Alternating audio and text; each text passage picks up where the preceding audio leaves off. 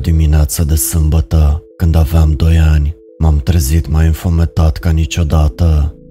În capătul holului îi auzeam pe părinții mei sfărăind din cauza mahmurelii.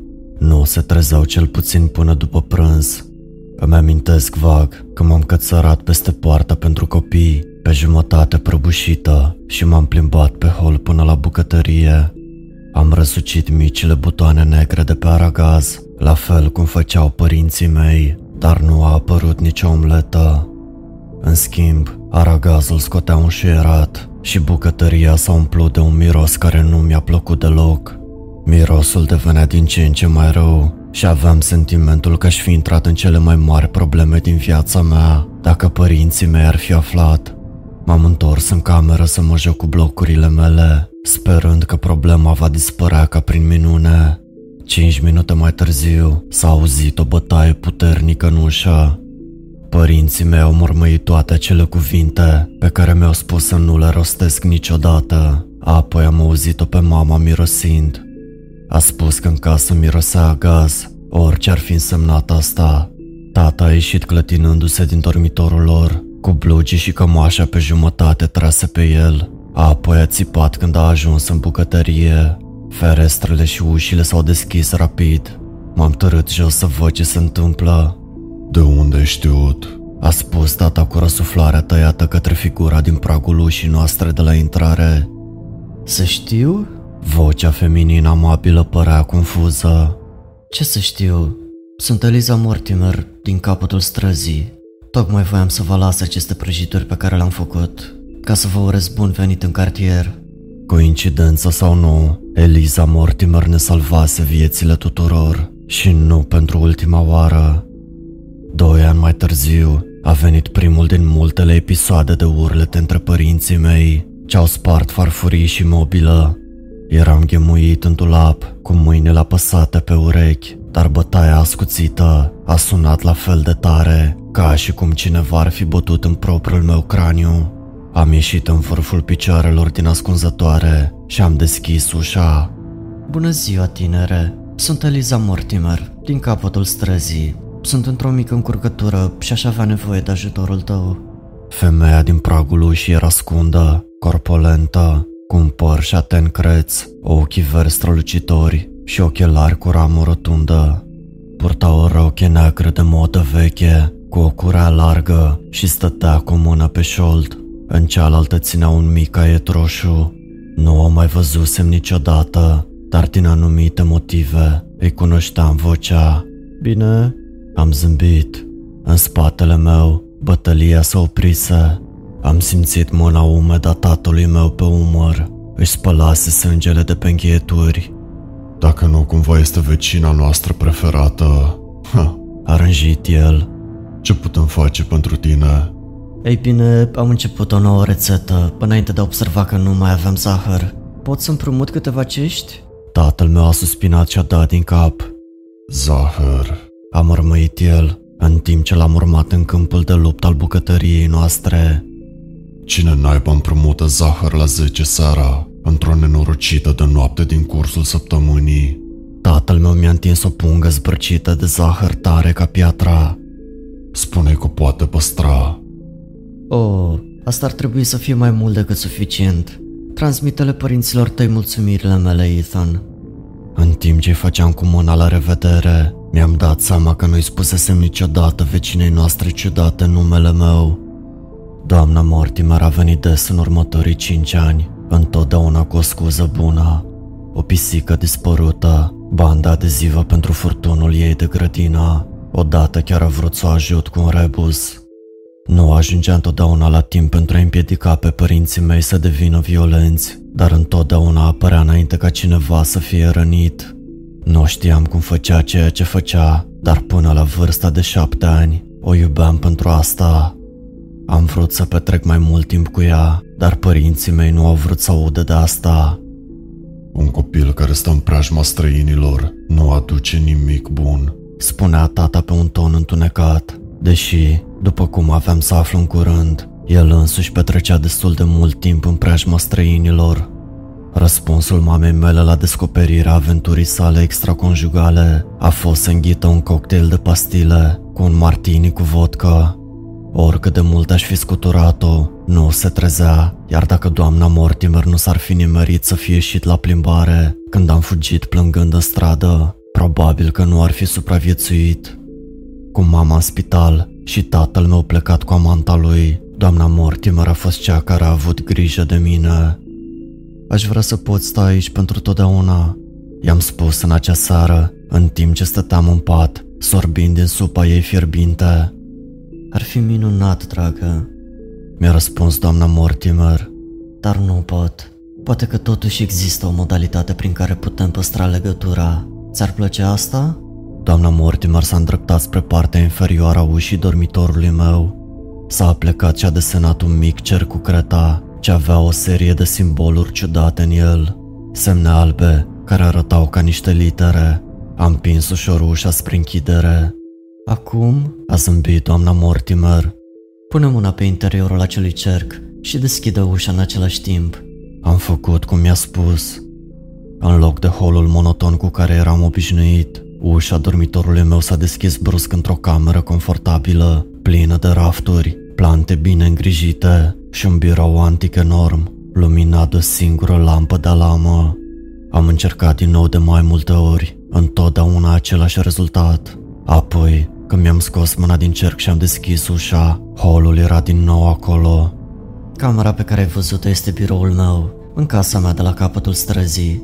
Doamna Mortimer a zâmbit. Acum, dacă ai vreodată nevoie de ceva, sau chiar și doar să vorbim, știi unde să mă găsești. Dar uh, cum? uh, Nici măcar nu am putut să spun. Vezi aceste simboluri din jurul cercului? Nu trebuie niciodată să le îndepărtezi sau să le schimbi în vreun fel. Dacă se întâmplă ca unul dintre ele să se șteargă, anunță-mă imediat și nu folosi cercul până nu-l repar, indiferent de situație. Ai înțeles? Am dat din cap. Am crezut că am înțeles. Bine, acum dorm puțin. Mama și tatăl tău se vor întoarce acasă dimineața și vor avea nevoie de tot ajutorul pe care îl poți oferi. Doamna Mortimer nu se înșelase. Ambii mei părinți au venit în cele din urmă acasă, dar au refuzat să vorbească unul cu celălalt sau să se ocupe de casă. Vasele murdare și sacii de gunoi plini arătau ca niște monumente ale dezgustului, pe care îl simțeau unul față de celălalt. În mare parte m-au ignorat. Eram doar o altă amintire amară a vieților pe care ar fi putut să le aibă. Și sincer, asta îmi convenea foarte mult. Stăteam în afara casei cât mai mult timp posibil. Citeam la biblioteca locală, mă jucam în fundătura străzii cu ceilalți copii și o vizitam pe doamna Mortimer. În următorii doi ani, de fiecare dată când aveam o întrebare sau aveam nevoie să vorbesc cu un adult, nu trebuia decât să pun mâna în cercul ciudat și să intru în biroul doamnei Mortimer. Era întotdeauna gata să mă hrănească cu ceva delicios, să-mi asculte problemele mele copilărești sau chiar să-mi oferă un spațiu curat pentru a desena. În ceea ce mă privea, să mă întind pe marele ei covor turcesc, cu caietul meu de schițe și o ceașcă de cafea, era cel mai bun sentiment din lume. Cu creionul meu de încredere în mână, încercam să recreez imaginile tulburătoare pe care le găseam în cărțile vechi ale doamnei Mortimer. Femei cu guri în ceafă, bărbați care se transformau în hiene, copii cu un singur ochi în mijlocul frunții. În timp ce eu vorbeam și schițam, doamna Mortimer amesteca oala neagră din fontă, care clocotea mereu pe plita ei, sau își lua notițe în micul ei caiet roșu. Căsuța ei confortabilă era casa mea departe de casă, singurul loc în care mă simțeam în siguranță, până când, dintr-o dată, nu a mai fost așa. La fel ca în majoritatea după amiezilor, îmi aruncasem rucsacul și deschisesem ușa dormitorului meu, cu o mână în cercul de cret al doamnei Mortimer, nerăbdător să-i povestesc despre ziua mea, dar biroul era gol. Lampa mică de alamă era stinsă, plita era rece, iar ceainicul preferat al doamnei Mortimer zăcea sfărămat pe covorul turcesc. Se întâmplase ceva îngrozitor, puteam să simt asta. Totuși, înainte de a putea cerceta mai mult, am aruncat o privire prin ușa deschisă din spatele meu și am văzut o priveliște care m-a speriat mai mult decât oricare dintre moștri din cărțile vechi ale doamnei Mortimer. Mama scotocea prin dormitorul meu. De unde ai apărut? A mormăit ea când am apărut brusc în spatele ușii. Ce ascunzi acolo în spate? Îi simțeam mirosul de băutură în respirație de la un metru distanță. Ochii mei au sărit spre cercul doamnei Mortimer. Spre groaza mea, mama a luat o pereche de pantaloni scurs de pe podea și a început să șteargă simbolurile. Nu e de ajuns că mă chinui în fiecare zi să plătesc casa asta nenorocită? Nu trebuie să te apuci să desenezi peste tot prin ea. Nerecunoscător mic ce ești, la fel ca și taică tu. Oprește-te! Am strigat, dar nu am putut să trec de ea la timp. Calea mea spre biroul doamnei Mortimer fusese complet ștearsă. Să nu îndrăznești să-mi răspunzi. Acum ascultă, am comandat o pizza și vom lua cina ca o familie normală în seara asta. Ai înțeles? M-am săturat să te văd cum te furișezi aici sus. În timp ce mă trăgea de guler spre bucătărie, nu mă puteam gândi decât la întunericul din biroul doamnei Mortimer și la ceainicul spart de pe covorul acesteia. Într-un fel sau altul, trebuia să mă duc acolo. După ce a plecat mama singură la culcare, iar tata a dormit pe canapea, m-am strecurat în întunericul garajului și am bășbăit până când am găsit o cutie de conservă plină cu cretă de trotuar. Am dus-o până în dormitor și am stat holbându-mă la partea interioară a ușii, încercând să-mi amintesc simbolurile ciudate ale doamnei Mortimer. Fusese unul care semăna cu un copac fără frunze, două care semănau mai degrabă cu gheare de cioară, un al patrulea cu aspectul unei inimi străpunse cu o suliță. Ultimele două au fost cele mai grele de desenat. Nu mai gândindu-mă la ele mă durea capul, dar 10 minute mai târziu eram destul de mulțumit de cercul pe care îl desenasem pe ușă. E adevărat, nu era perfect, dar trebuia să încerc ceva. Am respirat adânc, mi-am pus mâna în cercul pe care îl desenasem și am tras de ușă. Am vrut să mă bucur, reușisem. Acolo era biroul, învăluit în întuneric. Lampa mică de lamă și plita erau amândouă la locul lor, dar ceainicul sfărămat dispăruse. M-am întrebat dacă nu cumva doamna Mortimer curățase. Asta ar fi însemnat că era în regulă până la urmă. Am intrat pe ușă, sigur că ar fi fost mândră de mine că i-am recreat cercul de unul singur. Respirația mea a ieșit într-un nor alb-albastru. Era frig în birou și podeaua nu se simțea bine, aproape moale, ca și cum ar fi fost făcută din piele de om. Am tresărit și am întins mâna spre șnorul lămpii mici de alamă. Când am aprins-o, becul său gol a emis o strălucire stranie de un albastru verzui și asta nu era tot ce era diferit. Ceea ce crezusem că era o oală semăna de fapt mai mult cu un cazan. Oase și păr unsuroase plutau într-o supă coagulată. În loc de colecția de plante doamnei Mortimer, corbi împăiați și cranii de animale aliniau rafturile cu cărți. Ochilor de sticlă stranii păreau să mă privească în timp ce mă plimbam pe podeaua ciudată și moale. Nu eram sigur de ce eram atât de atent. Nu fusesem întotdeauna un oaspete binevenit în casa doamnei Mortimer. Cel mai deranjant dintre toate, în birou se simțea o briză, rafale de aer și rătoare care păreau să coboare din tavan. Când m-am uitat în sus însă, tot ce am văzut au fost straturi și straturi de ceva strânțăros atârnând din tavan. O substanță ca o combinație de pânză de bumbac și pânză de păianjen. La fel ca orice altceva în lumina slabă lâmpii, avea o culoare albăstruie îngrozitoare, care mi-a mintea de lucruri moarte, care putrezesc sub apă. Am respirat adânc și am continuat să merg înainte. În față, am văzut un hol care ducea spre restul casei.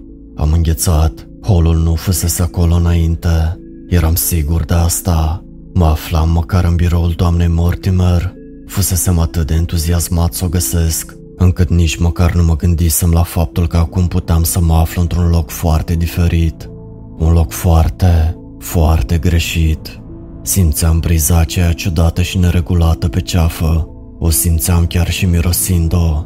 O duhoare rece a cărnii care se stricase în congelator.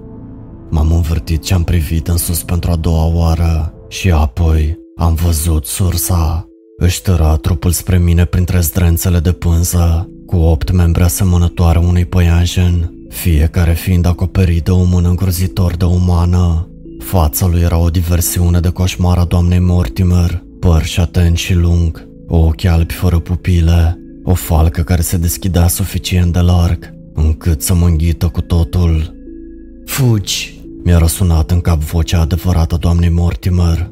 A venit de nicăieri, dar m-a scos din transă. În timp ce alergam pe pământul spongios, acele mâini îngrozitoare mi atingeau părul și se urcau pe cămașa mea. Țesătura s-a rupt în timp ce m-am zbătut să mă eliberez și m-am aruncat înapoi prin ușa dormitorului meu. Am trântit-o, dar am auzit o bătaie puternică de cealaltă parte. Am șters în grabă cercul imperfect pe care îl desenasem și m-am târât înapoi, respirând greu. Acum înțelegeam de ce doamna Mortimer mă avertizase să nu modific niciodată, niciodată simbolurile cercului, dar nu eram gata să renunț. Trebuia să găsesc doar o altă cale de a intra în casa de la capătul străzii. Era ciudat să mă gândesc că, în toți anii în care o cunoscusem pe doamna Mortimer, nu intrasem niciodată în casa ei pe ușa din față. Mă simțeam ca un intrus în timp ce traversam curtea ei, căutând o ușă descuiată, o fereastră întredeschisă, orice mi-ar fi permis accesul în căsuța ei liniștită.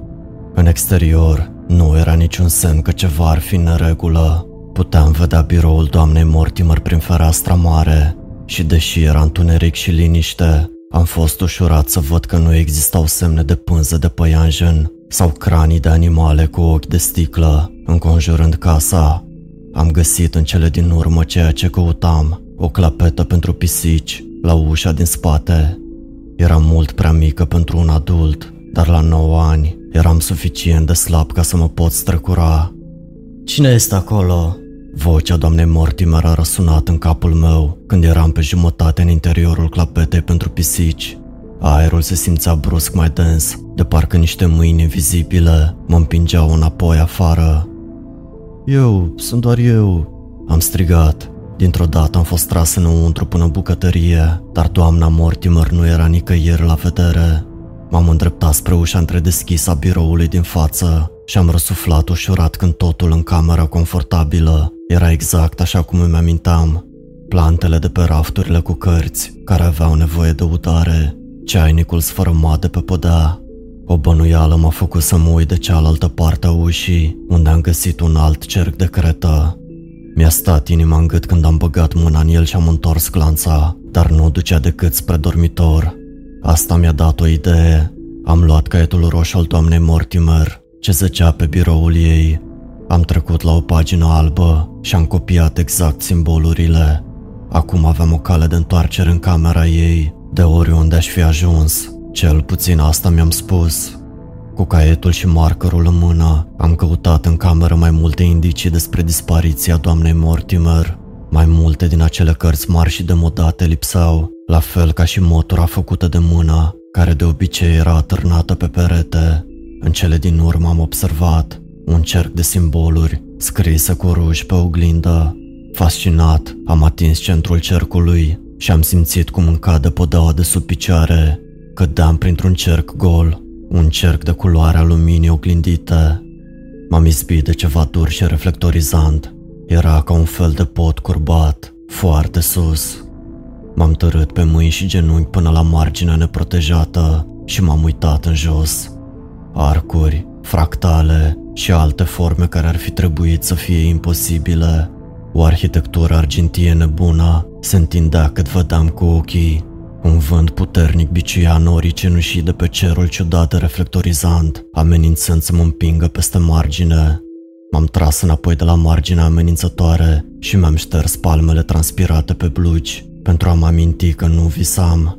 Un singur pas greșit și nu va mai trebui să-mi fac griji despre cum voi ajunge acasă. M-am tărât spre coridorul înalt cât o catedrală de la capătul podului. Nu am îndrăznit să mă ridic până nu am intrat bine în el. Măcar aici existau pereți, chiar dacă erau un fel de oglinzi. Am ținut markerul și caietul doamnei Mortimer la piept, ca pe o amuletă protectoare, spunându-mi să nu fie teamă și gândindu-mă că sunt bine, ca să pot scăpa oricând din acest loc sinistru și lipsit de viață, cu condiția să fi copiat acele simboluri exact cum trebuie. Le scrisesem în grabă, dar nu făcusem nicio greșeală, cel puțin nu credeam că am făcut. Mi-am dat seama că mi-era teamă să încerc să aflu dacă mă înșelam, dar același instinct care mă avertizase să merg pe vârfuri în burlogul chestiei păianjen m-a avertizat să tac și aici. Nu se auzea niciun sunet, în afară de vântul care bubuia prin peisajul ciudat al oglinzilor de afară și nicio mișcare, în afară de propria mea reflexie sumbră. Sau era... Am avut sentimentul cel mai ciudat că, atunci când m-am oprit din mers, reflexia mea nu s-a oprit exact în același moment, ci s-a apropiat puțin mai mult. Nu, asta era imposibil. E doar un truc al luminii cauzat de toate unghiurile ciudate din acest loc. Trebuia să fie așa. Coridorul vast devenea din ce în ce mai îngust. În curând, reflexiile mele erau suficient de aproape pentru a dispărea, dacă chiar erau reflexiile mele. Nu mi-aminteam ca pielea mea să fi fost atât de palidă și incoloră sau atât de strânsă pe craniu și nici ochii mei nu erau negri ca cernala. Am fugit, reflexiile au fugit și ele și-au apăsat mâinile identice pe pereții oglinzii, foamea lor adâncindu-se pe măsură ce se apropiau de mine. Eram sigur că în orice moment vor trece prin ele și mă vor trage în iadul reflectat la nesfârșit de cealaltă parte. Apoi, brusc am ieșit. Coridorul îngust se deschidea într-o cameră imensă, presărată cu cioburi de mărimea peretelui unei oglinzi uriașe sparte. Și acolo, în centrul ei, se afla doamna Mortimer. Tu ești... S-a întors spre mine. Rochia ei neagră de modă veche, părul șaten și ochii verzi strălucitori erau exact așa cum mi-amintam. Cum naiba ai găsit drumul ăsta până aici? Aș fi putut să plâng de bucurie.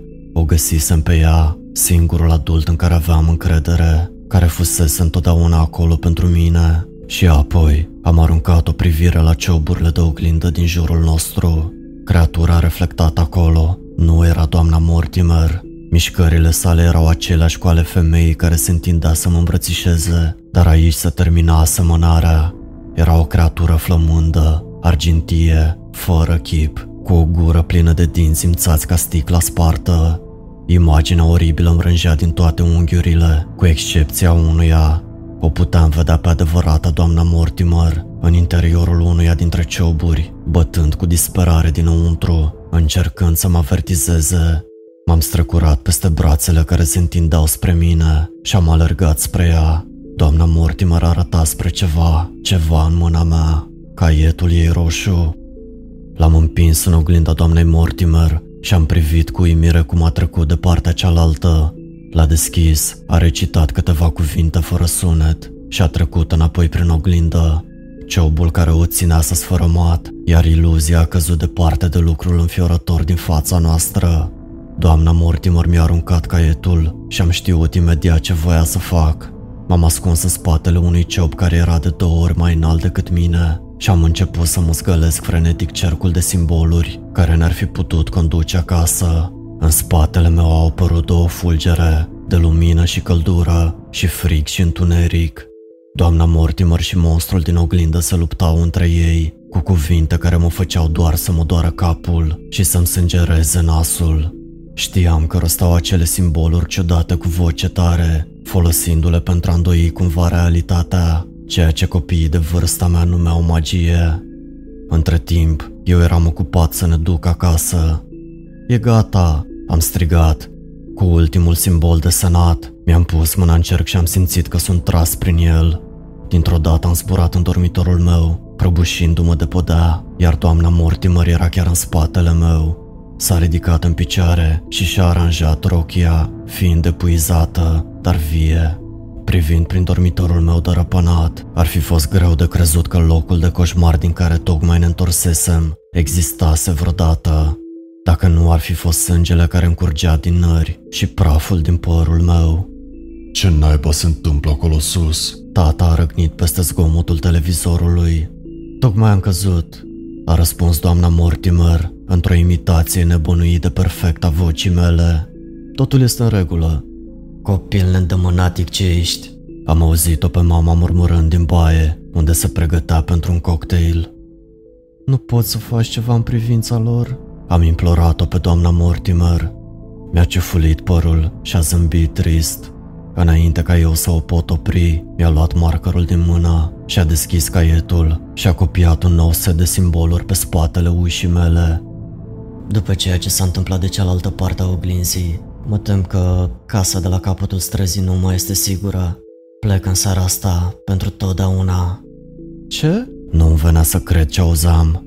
După toate prin care trecusem ca să pun lucrurile la loc cum erau, nu era corect. Dar tapia te-ai întors, de ce? E o poveste lungă. Să ți-o spun pe drum? Doamna Mortimer a zâmbit. Am rămas uimit. Nu trebuie să vii cu mine, desigur. Dacă o faci, vei părăsi acest loc și pe toți din el pentru totdeauna. Chiar dacă ei revedea, ar fi ca și cum nu te-ar fi cunoscut niciodată. Ești sigur că poți trăi cu asta? La parter, auzam zumzetul uscătorului de păr al mamei mele, pe tata mototolind doza de bere și înjurând când rată aruncarea la coșul de gunoi. Doamna Mortimer a atins cercul de simboluri noi de pe perete și s-a uitat înapoi la mine, așteptând cu nerăbdare. Ei bine, ce spui? Nu am spus nimic, doar am apucat-o de mână și când a deschis ușa, am trecut cu ea pe partea cealaltă. Nu mai fusesem niciodată pe tărâmul oglinzilor. Îmi spunea doamna Mortimer. Nu mă așteptam să fie atât de periculos și cu siguranță nu mă așteptam ca tu să trebuiască să intri acolo după mine. Stăteam pe veranda unei căsuțe, sorbind o limonadă. Ajunsesem cu o seară înainte și după suburbiile orașului cu care eram obișnuit, mă simțeam ca și cum aș fi fost în interiorul unui basm. Pereții albi erau încrucișați cu grinzi de lemn, care erau mai late decât mine. Podeaua din dale era netedă, uzată de veacuri de utilizare, un strat fiind de praf acoperea totul. Am avut senzația că locul acesta nu i aparținea doamnei Mortimer, dar mi-am ținut gura în privința asta. Eram mult mai preocupat de motivul pentru care eram pe fugă în primul rând. Ideea că existau lucruri acolo, de care chiar și doamnei Mortimer era frică, îmi îngheța sângele. Ca să fiu sinceră, nu am vrut niciodată să fiu implicată în așa ceva. Cea mai bună prietena mea, Matilda, a fost cea care a vrut să fie vrăjitoare. Doamna Mortimer a făcut o pauză. Care voia să treacă prin pereți și lucruri de genul ăsta. Eu am vrut să fiu educatoare la grădiniță. Îți vine să crezi? De ce nu ai vrut să fii implicată? Am întrebat, aplecându-mă în față în leagănul zgârțitor de pe verandă.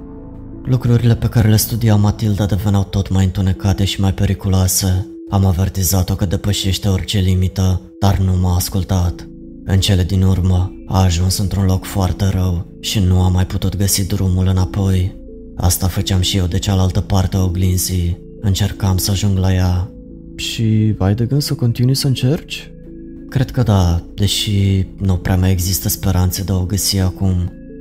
Este păcat. Lucrurile astea nu mi-au venit niciodată la fel de natural ca ei.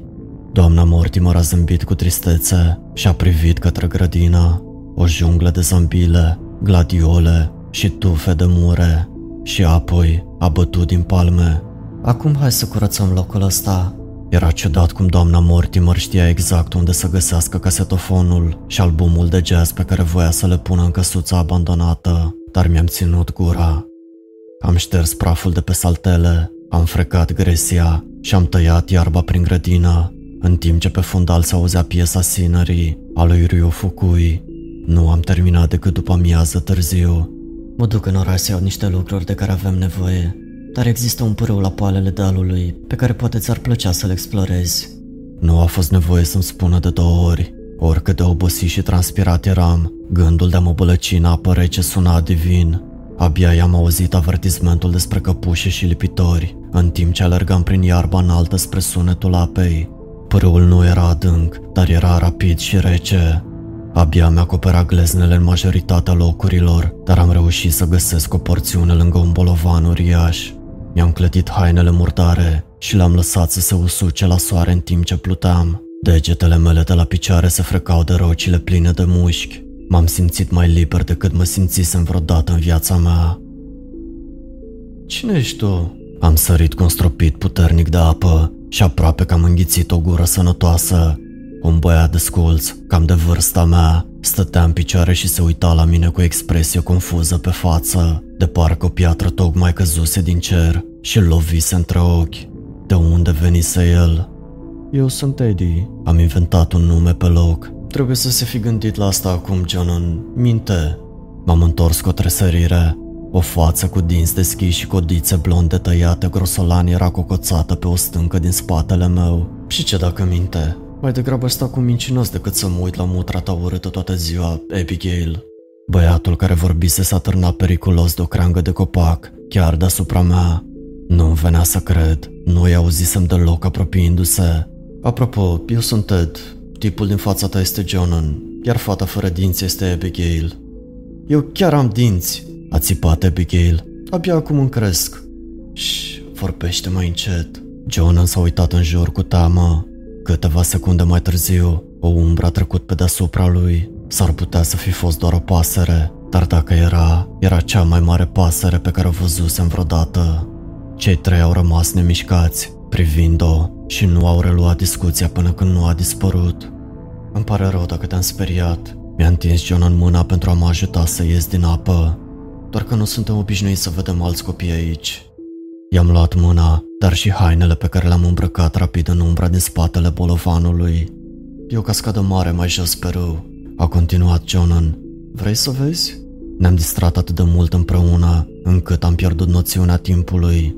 Înainte să-mi dau seama, soarele apusese și apa devenise rece ca gheața. Trebuie să plec. M-am bâlbâit. Ne mai vedem? Bineînțeles, mi-a răspuns Jonan. Privirea confuză revenise pe față. Unde altundeva am putea fi? Un lucru totuși, a intervenit Ted. Să nu spui nimănui că ne-ai văzut aici jos. Dacă o faci, ar putea fi probleme. Probleme mari? Abigail a dat solemn din cap. Am dat și eu din cap, am înțeles asta. Aș fi fost pedepsit dacă părinții mei m-ar fi prins furișându-mă pe stradă până la doamna Mortimer sau jucându-mă în vreun pârâu murdar. Probabil la fel era și pentru ei. De aceea, când doamna Mortimer m-a întrebat la cină cum a fost ziua mea, i-am spus doar că a fost bine. Pârâul era drăguț, iar eu mă verificasem de căpușe și nu găsisem niciuna.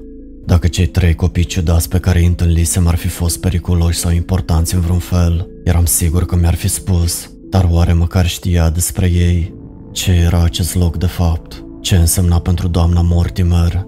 Indiferent în câte feluri diferite am întrebat, nu am putut obține niciodată un răspuns direct. Privind în urmă, acele zile de primăvară târzie păreau să se amestece toate. Dimineața, doamna Mortimer îmi dădea lecții sau treburi. După amiaza, mi se ordona să mă joc afară, în timp ce ea continua căutarea Matildei. Nu știam exact ce implica asta, dar era destul de periculos, încât voia să mă țină departe de cabană cât timp o făcea, așa că m-am dus la părâu să mă joc cu noii mei prieteni. Jonan, Abigail și Ted m-au primit cu inima deschisă la jocurile și glumele lor, dar pe măsură ce zilele treceau, mi-am dat seama că erau mai multe lucruri pe care nu mi le spuneau. De ce, de exemplu, purtau mereu aceleași haine? De ce știau atât de puțin despre evenimentele curente și despre lumea din afara pădurii? Și cel mai important, de ce se temeau atât de mult? Noi mei prieteni se străduiau să evite anumite zone ale pădurii și anumite momente ale zilei. Dacă auzeau un sunet puternic în tufișuri sau dacă o umbră trecea peste soare, își abandonau joaca și se ascundeau. Odată, cei trei s-au ascuns în spatele unui buștean pentru a evita o singură căprioară. Am crezut că se prostau până când am observat cât de ciudat se comporta căprioara, mișcându-și capul dintr-o parte în alta, exact ca o persoană care caută ceva. Ochii săi erau albaștri și ciudat de umani. Crezi că ne-a văzut? A șoptit Abigail după ce a trecut. Nu, nu cred. Ted a ridicat din numeri, dar în vocea lui se cita o îndoială. Totuși, probabil ar trebui să ne întoarcem mai devreme astăzi, doar pentru a fi în siguranță. Unde locuiți voi oricum? Am întrebat eu. Acolo, a arătat John cu un gest spre vârful dealului, pe cealaltă parte a pârâului. Înainte eram cinci, dar Livy și Taylor au fost prinși. Cum adică prinși? Am întrebat, sătul de toate secretele lor. Ce se întâmplă aici? Un corb a plecat din cuibul lui dintr-un copac din apropiere și am sărit cu toți în sus. Trebuie să mergem. John s-a încruntat. La revedere. Cei trei au urcat dealul, figuri îmbroase luminate de un apus de soare portocaliu, aprins și sinistru.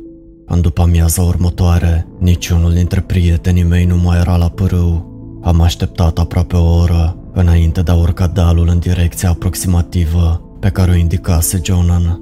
Un sentiment de groază îmi strângea pieptul și nu am observat cât de ciudat de liniștită devenise pădurea. În cele din urmă, am izbucnit din copac într-un luminiș larg. M-am uitat în jur în căutarea unei case, dar tot ce am găsit a fost un cimitir vechi. Oare nu cumva am luat-o pe un drum greșit? M-am urcat pe zidul de dale pentru a mă orienta și în timp ce o făceam, am aruncat o privire la una dintre pietrele funerare înclinate și pline de mușchi. Jonan Menifee, 1866-1874. Era o coincidență, trebuia să fie, dar când am examinat celelalte pietre funerare, le-am găsit pe toate. Abigail Callahan, 1904-1910, Ted Powell, 1949-1956. Psst, aș șoptit cineva. Ted stătea la marginea pădurii. Am observat că picioarele lui goale nu lăsau urme pe pământul noroios. De la argoului ciudat, la tunsoarea pompador și blugii cu aspect ciudat, totul avea sens. M-am dat înapoi. Ești... ești mort, am murmurat eu. Asta nu mai contează acum, a spus el. Oh, ce? Crezi că dacă ești mort ești în siguranță? Aproape că am fost prins și... Ochii lui Ted s-au făcut brusc mari de frică. Ascunde-te! O formă umbrită s-a apropiat în spatele lui. M-am ghemuit, apăsându-mă de peretele cimitirului. Printr-o deschizătură, am văzut cum mâini palide cu unghii lungi se întind din întuneric și se înfășoară în jurul gâtului lui Ted. O voce oribilă și răgușită a sunat prin pădurea tăcută. Te-am prins. Prin crăpătura zidului cimitirului am putut vedea clar ce l-apucase pe Ted. Era fără vârstă și fără sex, cu pielea palidă ca luna. Nu puteam spune dacă zdrențele întunecate în care era înfășurat erau pânză, piele sau amândouă. Proporțiile însă erau întinse greșit, dar ochii săi albastru închis erau umani. Picioarele lui Ted se zbătau în aer inutil, în timp ce maxilarul lucrului părea să se dilate, coborând în jos pe lângă piept. Îl ținea pe prietenul meu chiar deasupra gropii negre și fără dinți, a gurii larg deschise și l-a înghițit cu totul. Mi-am pus o mână pe gură ca să-mi rețin țipătul. Chestia și-a pliat degetele ciudate lungi peste burta sa umflată și a răgăit. Un pic de culoare, un pic de viață, a părut să se întoarcă în pielea sa care părea moartă. Există ceva cu un gust atât de minunat ca sufletul unui copil speriat? A întrebat pădurea tăcută. Cu siguranță că nu. A făcut o pauză, adulmecând aerul. O, există încă unul viu pe aici pe undeva. Spre groaza mea, a început să se îndrepte spre mine, zdrențele sale auzindu-se în timp ce se tărau prin iarbă. A, iată-te, printre pietrele de mormânt. Ieși afară, micuțule. Nu mai are rost să te ascunzi acum. Mi-a înghețat sângele în vene. De unde știa unde mă aflam? Tremurând, m-am ridicat în picioare. Dacă vii în liniște, se va termina înainte să-ți dai seama. Vocea chestiei era insidioasă, părea să vină din toate direcțiile, strecurându-se în urechile mele ca un vierme rău. Altfel s-ar putea să fiu nevoit să mă transform într-un corp și să-ți scot ochii cu ciocul sau într-un lup ca să-ți sorb măruntaiele roșii sfrijite sau într-o căprioară ca să te calc sub copite. Ți-ar plăcea asta? În timp ce vorbea, s-a transformat în animalele pe care le descria și apoi într-o combinație hidoasă a tuturor celor trei.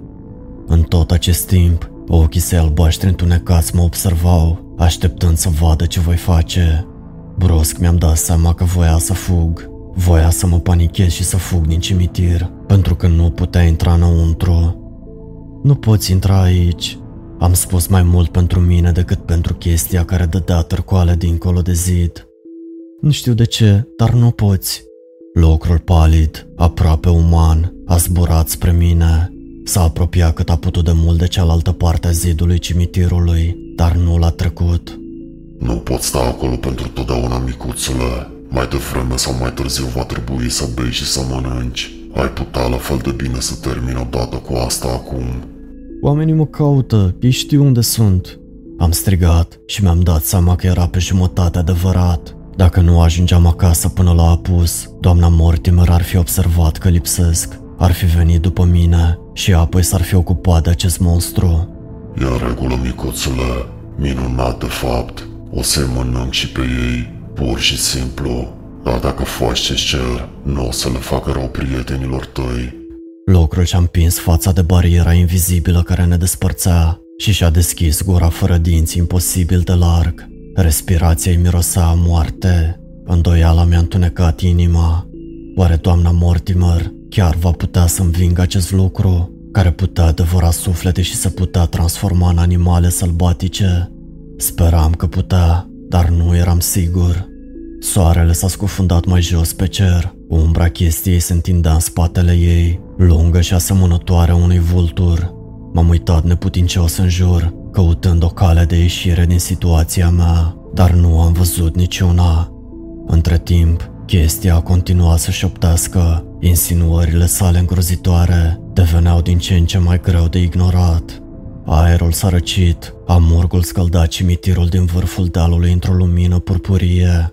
Tocmai începusem să mă întreb dacă doamna Mortimer venea după mine până la urmă, când am auzit-o strigându-mă pe nume.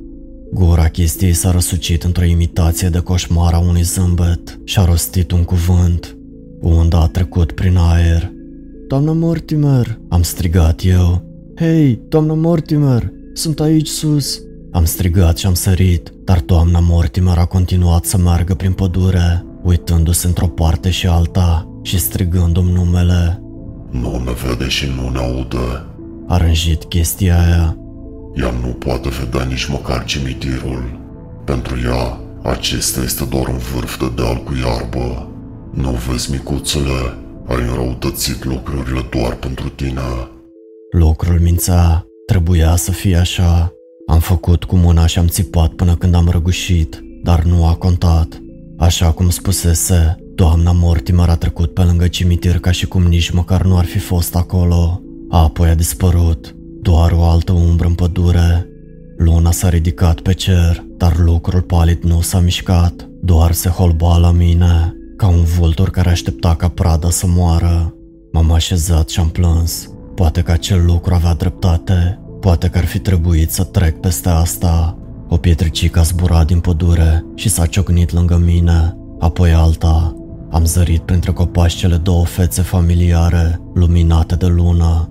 Jonan și Abigail mă puteau vedea. Monstruozitatea palidă din fața mea mi-a observat entuziasmul. S-a uitat în jur cu suspiciune și am știut că nu aveam prea mult timp.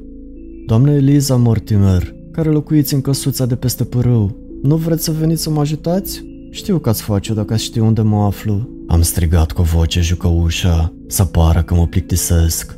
John și Abigail s-au uitat unul la altul, mi-au făcut semn din cap și s-au furișat în pădure. Recepționase mesajul.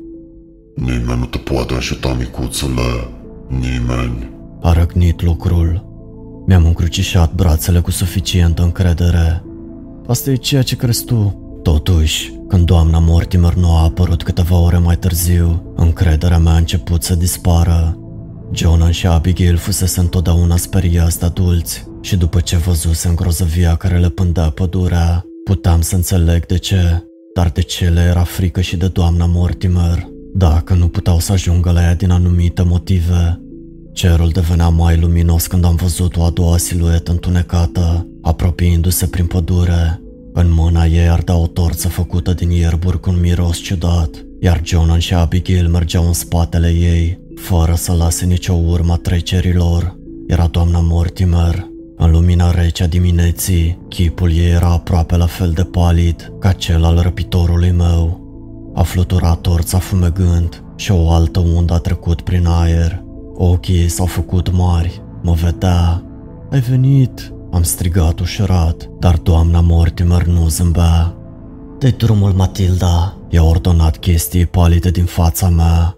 Aceasta s-a întors să o privească, cu ochii albaștri închiși plini de recunoaștere și ură. Cine ești tu să-mi poruncești, Eliza?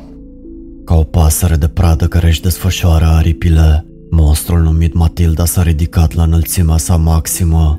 Era aproape de două ori mai înalt decât doamna Mortimer, dar ea nu a dat înapoi. Să nu-mi spui că tu crezi că acel mic băț de salvie te va ține în siguranță. Matilda a râs, iar râsul ei s-a transformat într-un vânt care a făcut ca zdrențele să fluture în jurul ei. A împins norii pe cerul dinainte de răsărit și a stins ierburile în flăcări din mâna doamnei Mortimer. Întunericul s-a adâncit. Te-am căutat peste tot. A murmurat doamna Mortimer. Am studiat acele cărți vechi ale tale. Ți-am învățat obiceiurile. Nu mi-am imaginat niciodată că te voi găsi aici, dintre toate locurile. Aici am părăsit această lume și aici m-am întors în ea. Timpul nu mai are niciun sens în locurile în care am fost. Știi ce a trebuit să fac pentru a supraviețui acolo, Eliza? Știi ce a trebuit să fac ca să mă întorc? Nici măcar nu-mi pot imagina, dar sufletul acelui băiețel, Matilda, cum mai putut? Câți mai erau acolo? Câți vor mai fi? Mâinile doamnei Mortimer se strânsese în pumni, iar eu am fost surprins să văd lacrimi în ochii ei. Persoana pe care am iubit-o nu ar fi furat niciodată viețile altora, doar pentru a rămâne ea însă și în viață. În timp ce doamna Mortimer vorbea, am observat că mâinile Matildei se mișcau. Acele degete lungi și palide extrăgeau ceva din interiorul acelor mânești zrânțuite, ceva asemănător cu o mică săgeată de lamă. Atenție, are ceva! Am strigat eu. Strigătul meu s-a oprit în gât când Matilda s-a întors și a aruncat săgeata în pieptul meu. Nu! Doamna Mortimer a fugit spre mine, cu Jonan și Abigail pe urmele ei. Ultimul lucru pe care l-am văzut înainte ca vederea mea să se întunece a fost o pasăre mare și neagră care își lua zborul de lângă poarta cimitirului. Voi doi sunteți siguri că vreți să faceți asta? Dacă da, nu mai e cale de întoarcere. Timpul trecuse, n-aș fi putut spune cât de mult. Vocea doamnei Mortimer părea îndepărtată, de parcă mă aflam în adâncul apei. Stăteam întins pe patul meu din cabană, dar se întâmpla ceva ciudat. Nu mă puteam mișca, nu simțeam nimic, nici măcar propria mea respirație. Eram eu? Doamna Mortimer făcuse un cerc în jurul meu, cu un fel de pudră colorată.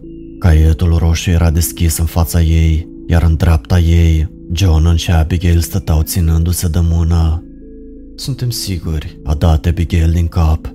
Oricum, mă plictiseam de părâu. Cred că era timpul să trec și eu mai departe și dacă asta îl ajută pe prietenul nostru, a spus Jonan. În regulă atunci, dacă sunteți gata... Doamna Mortimer a dat din cap, apoi și-a încrețit fruntea. Cunoșteam privirea aceea, era ceea ce însemna. Sper din tot sufletul că asta să meargă. A început să cânte. Pe măsură ce o făcea, Jonan și Abigail au devenit din ce în ce mai strălucitori, până când au părut ca și cum ar fi fost făcuți din lumină. Au întins mâna să-mi atingă pieptul, iar lumina lor s-a diminuat și apoi au dispărut. Am simțit o bătaie puternică și bruscă în pieptul meu. Mi-a luat un minut să realizez că era propria mea bătaie de inimă. Jonan? Abigail? Am spus speriat. Prietenii tăi au trecut mai departe. Doamna Mortimer s-a plecat și mi-a îndreptat părul îmbibat de sudoare de pe frunte. Nu știu dacă sunt mai fericiți acolo unde sunt acum, dar mi-ar plăcea să cred că da. Și Matilda? Am șoptit eu. A dispărut deocamdată, dar nu cred că locul ăsta mai este sigur. Este păcat, avem atât de multe amintiri frumoase aici.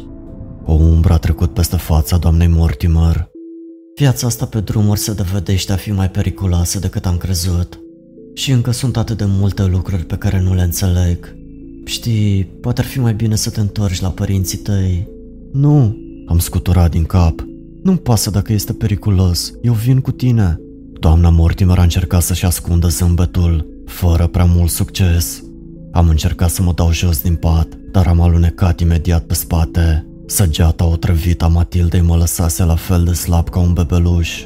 Doamna Mortimer a scos o bucată mică de cretă și mi-a pus-o în mână.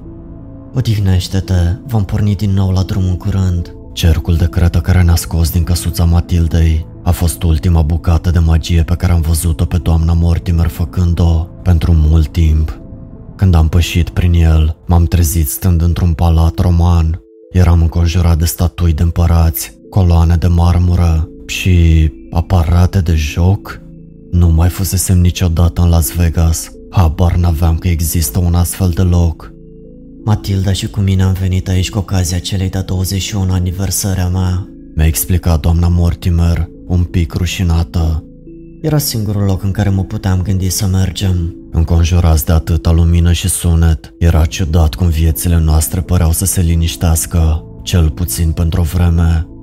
Doamna Mortimer a închiriat un mic apartament pentru noi, m-a înscris în sistemul de învățământ public și și-a găsit ea însă și un loc de muncă ca educatoare, în aceeași școală pe care o frecventam. Ea a susținut că a fost doar o coincidență, dar dacă a fost așa, au fost multe coincidențe în acea vară. Cum ar fi felul în care ochii secretarului școlii alunecau de fiecare dată când îi cerea doamnei Mortimer un document pe care nu-l avea, sau felul în care agentul imobiliar vorbea doar cu ea, ca și cum nu m-ar fi văzut deloc. Și privind în urmă, poate că nu m-a văzut cu adevărat. Bănuiam că doamna Mortimer își luase o slujbă în școala mea ca să fie cu ochii pe mine. La urma urmei, Matilda era încă acolo. Doamna Mortimer și cu mine am făcut un pact să nu folosim cuvântul cu V, dar adevărul era că Matilda era o vrăjitoare mult mai pricepută decât fusese vreodată doamna Mortimer. Ar putea să ne urmărească cumva, poate folosind un fir de păr rătăcit de pe capul meu sau câteva picături de sânge de la săgeata pe care o aruncase spre mine. Niciunul dintre noi n-ar ști, dar aveam sentimentul că doamna Mortimer se străduia în secret să afle. Își trimisese toate cărțile și mobila în noul nostru apartament și dacă ignora murdăria roșie, cactus și asfaltul încins de la fereastră, sufrageria se simțea exact ca în biroul ei din vechiul apartament. Doamna Mortimer însă își părea fericită să lucreze cu copiii, așa cum își dorise dintotdeauna, dar lumina din camera ei rămânea adesea aprinsă până după miezul nopții și câteva dintre cărțile ei nu mai reapăruseră niciodată pe raftul lor. Ea studia ceva, dar ce anume? Odată mi-am lipit urechea de ușa ei și am ascultat cuvintele pe care și le repeta la nesfârșit. Apoi m-am strecurat înapoi în dormitor și am încercat să le rostesc și eu. Primele dăți nu s-a întâmplat nimic. La a patra încercare totuși, trei dintre degete mi-au ars dureros și au emanat un miros îngrozitor, ca de ouă stricate, care a persistat chiar și după ce l-am scufundat în apă rece. În dimineața următoare, doamna Mortimer a ridicat o sprânceană la degetele mele negrite, dar nu a spus nimic. Ce naiba se întâmplă? Pe de o parte, mă simțeam vinovat că am încălcat intimitatea doamnei Mortimer. Pe de altă parte, mă simțeam lăsat pe din afară, mai ales după toate prin câte am trecut împreună. Totuși, când m-am strecurat în camera ei în timp ce era plecată la un antrenament, am găsit mai mult decât mă așteptam. Peretele era acoperit cu notițe. Mai văzut? Pentru copii dispăruți, toate legate între ele cu o sfoară roșie. Mi-am dat seama că disparițiile erau probabil operele Matildei, iar chipul meu ar fi putut fi la fel de bine lipit pe panou, alături de ceilalți, și asta nu era tot. Mai era de asemenea o carte urât mirositoare, scrisă în ceea ce aveam mai târziu să aflu că era latina, un bilețel cu vremuri șubrede, locuri șubrede, măzgălit pe ea și un calendar cu numărătoarea inversă până la Halloween, care până atunci era la doar câteva zile distanță. Halloween-urile pe care le cunoscusem dintotdeauna prezentau nopți reci, frunze de toamnă învolburate și haite de copii la pândă după bomboane. S-a dovedit că Halloween-urile din Las Vegas erau mult mai fierbinți, mult mai luminoase și mult mai puțin prietenoase cu copiii. Eu și doamna Mortimer ne-am petrecut seara în casă, speriindu-ne cu filme de groază, iar când m-am dus la culcare, am crezut că și ea a făcut la fel. Dar pe la miezul nopții am auzit ușa apartamentului scârțâind. Doamna Mortimer încerca să se ducă undeva în liniște și nu folosea creta. Nu voia ca eu să o pot urmări. Bineînțeles, nu aveam de gând să las asta să mă oprească. M-am uitat pe fereastră pentru a vedea în ce direcție se va întoarce, apoi am coborât în stradă. Doamna Mortimer a virat la dreapta, mergând spre terenurile neamenajate din deșert. M-am încruntat, nu era nimic acolo, nici măcar lumină, sau cel puțin așa am crezut. Pe măsură ce am părăsit trotuarul și m-am adâncit în noaptea deșertului, o clădire a început să prindă conturi din întuneric. Un hotel. Nu mai văzusem niciodată unul pe acolo, dar cum de mi-a scăpat ceva atât de mare și de strident. Vremuri șubrede, locuri șubrede, spunea biletul doamnei Mortimer. În ciuda căldurii, mi s-a făcut brusc frig. Nici o mașină nu era parcată în fața hotelului, nici un om nu stătea pe trotuar. Nu era nimic în jur în afară de negura nopții deșertice, iar când m-am întors, mi-am dat seama cu groază că și luminile orașului din spatele meu dispăruse. Era ca și cum, în afară de clădirea din fața mea, restul lumii ar fi încetat să mai existe. Paradiso scria pe luminile de neon purpurii, iar eu m-am grăbit să țin pasul cu doamna Mortimer, în timp ce aceasta dispărea prin giratoriu. Voiam să stau suficient de departe ca să nu mă vadă, dar noaptea din jurul meu începuse să pară ciudată, îngrozitor de înfometată. Poate că formele mai mult decât negre din întuneric erau doar umbre aruncate de stâncile deșertului, sau poate că nu, și sunetul acela de urlet era vântul sau cineva care plângea. Nu am așteptat să aflu, am fugit în holul hotelului și m-am ascuns în spatele unui stâlp enorm. Spre surprinderea mea, holul de marmură era gol și tăcut. Un bărbat slab, cu fața goală, îmbrăcat într-un costum negru și cravată roșie, stătea în spatele unui birou rotund, nemișcat ca o statuie. Aerul era plin de acel miros de arsură, de ou stricat pe care îl observasem în apartament. M-am strecurat în vârful picioarelor, prin umbrele holului, prea dornic să trag cu urechea la conversația doamnei Mortimer cu bărbatul slab, pentru a mă întreba despre felul ciudat în care pașii mei răsunau în spațiul cavernos. Acum că eram mai aproape, am putut citi plăcuța cu numele de pe biroul bărbatului slab. Sharon. Era greu să aud ce vorbeau, cu toată pălăvrăgeala și chicotelile care păreau să vină din umbrele din jurul meu, dar era vorba despre o rezervare. Doamna Mortimer a spus că nu avea una. Bărbatul a ridicat o sprânceană. Dacă dorea să-și facă o rezervare aici, a spus el, trebuia să vorbească cu superiorii lui. Bărbatul a făcut un gest spre lifturile din spatele lui. Pe o placă de alamă deasupra lor scria Nu, abandonați orice speranță, cei care intrați aici. Nu părea un mesaj prea vesel pentru un hotel. Ușile liftului s-au deschis în fața doamnei Mortimer. Am avut doar câteva secunde să urmez. Bărbatul subțire de la recepție a privit cu o curiozitate tăcută cum am intrat în lift în spatele doamnei Mortimer, chiar în momentul în care ușa se închidea. Ce naiba cauți tu aici? A oftat ea. Te-am urmărit. Am ridicat din umeri. Am gândit că poate ai nevoie de ajutor. Doamna Mortimer și-a ciupit podul nasului, a respirat adânc și a numărat până la zece. Stai aproape de mine și promitem ceva. Dacă te strâng de două ori de mână, fugi cât de repede poți și nu te uita înapoi. Apoi, brusc ne-am pus în mișcare. Erau nouă etaje, mi-am dat seama, iar cineva de la etajul 2 chemase liftul. Spre surprinderea mea, coboram în loc să urcăm. Doamna Mortimer m-a apucat de mână, ne-a sprijinit pe amândoi de pereții cu oglinza ai liftului și și-a pus un deget pe buze în semn de liniște.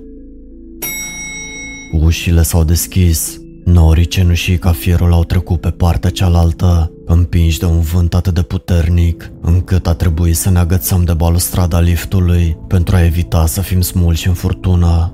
Nu exista niciun plafon, nici o podea, nimic altceva decât o furtună nesfârșită.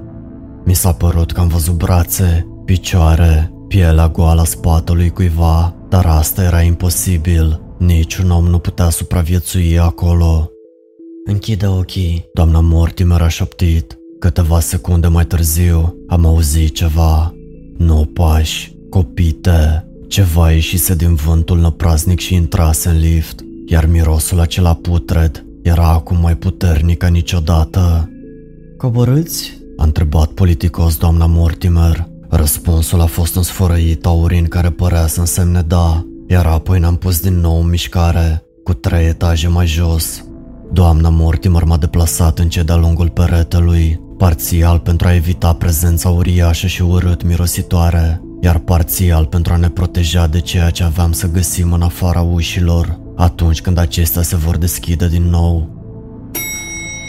Chiar și adăpostiți de pereții groși ai liftului, căldura era aproape insuportabilă. Ardea, țipete, zângănii de metal, cu un pufnit satisfăcut, ceea ce împărțea liftul cu noi a ieșit în foc, iar ușile s-au închis din nou. Pentru o clipă, nu s-a mai auzit nimic în afară de respirația noastră sacadată și de transpirația care ne curgea. Doamna Mortimer a mai apăsat un buton și am coborât încă un etaj până la destinația noastră finală. Poți să deschizi ochii acum, mi-a spus ea. Afară mă aștepta un coridor pătrat de piatră. După tot ce văzusem și auzisem până atunci, însăși liniștea și tăcerea lui erau tulburătoare. Pașii noștri au avut un ecou straniu când am ieșit. Erau goluri pătrate în podea și tavan și mi-am dat seama, amețit, că erau mai multe coridoare care se întindeau în sus și în jos, pentru ceea ce părea o veșnicie. Dacă stau să mă gândesc mai bine, nici acest hol nu avea un capăt pe care să-l pot vedea și nici celelalte pe lângă care am trecut. M-am uitat agitat înapoi la liftul de lamă și mi-am mușcat buza. Ce era locul ăsta, dacă ne rătăceam?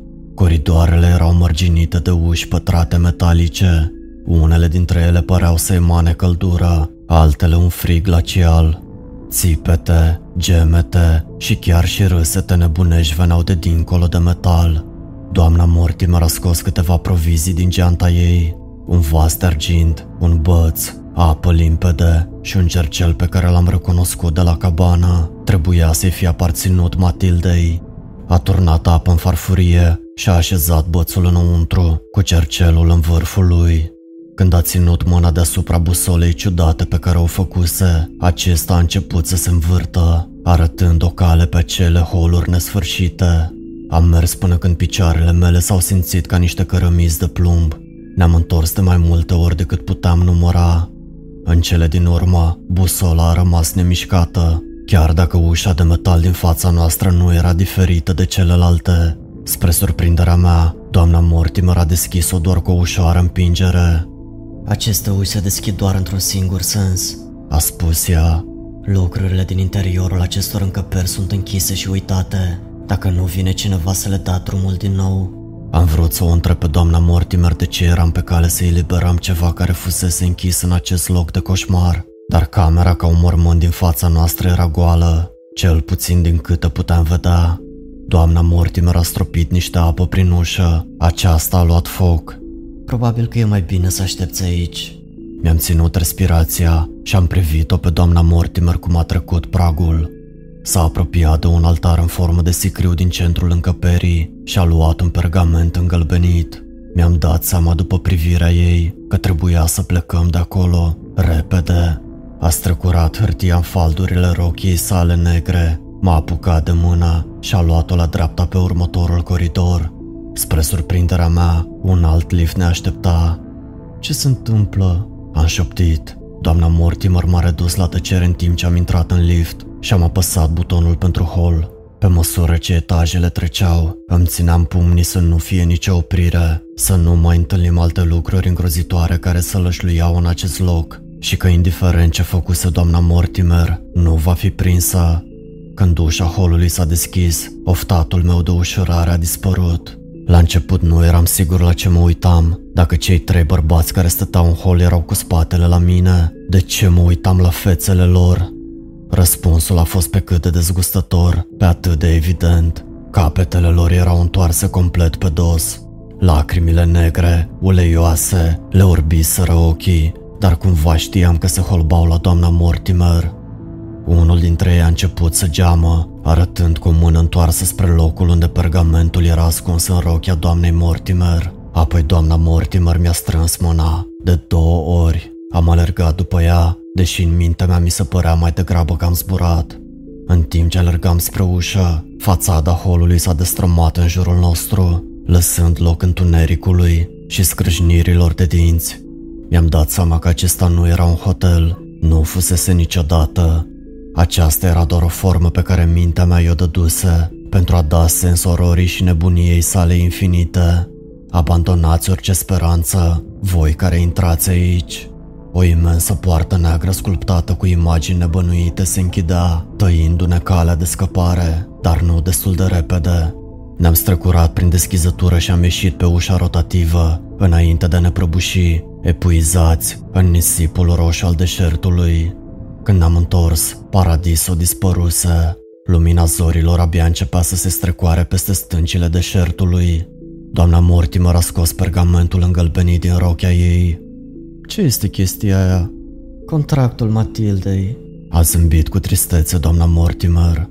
Aici a semnat pentru a-și da sufletul ca să scape din acel loc oribil. Asta a transformat într-un monstru care se alimentează mâncând spiritele morților. Dacă distrugem asta, Se va întoarce la cum era înainte. Am terminat eu cu entuziasm. iar spiritele pe care le-a consumat vor fi eliberate. A spus doamna Mortimer dând din cap. A turnat mai multă apă în vasul de argint și a întins pergamentul pe el. În timp ce făcea asta, hârtia veche a început să fumege și în cele din urmă să se dizolve. Când nu mai era decât scrum, a vărsat un nisip și a călcat în picioare. Ne-am întors pe jos la apartamentul nostru de la marginea orașului, prea obosiți ca să mai vorbim. Doamna Mortimer a descuiat ușa, iar eu am intrat după ea. Apoi, altcineva a intrat după mine. Am tresărit și m-am dat cu spatele la perete când o femeie palidă și-a aruncat brațele în jurul doamnei Mortimer, într-o îmbrățișare strânsă și plină de bucurie. Nu aveam nicio idee cine era la început. Apoi, i-am recunoscut ochii albastru închis. Hello, friend! Dacă ți-a plăcut această poveste, nu uita să ne dai un like acestui clip, să ne lași un comentariu și să împărtășești povestea cu prietenii tăi. Până data viitoare, welcome to the darkness!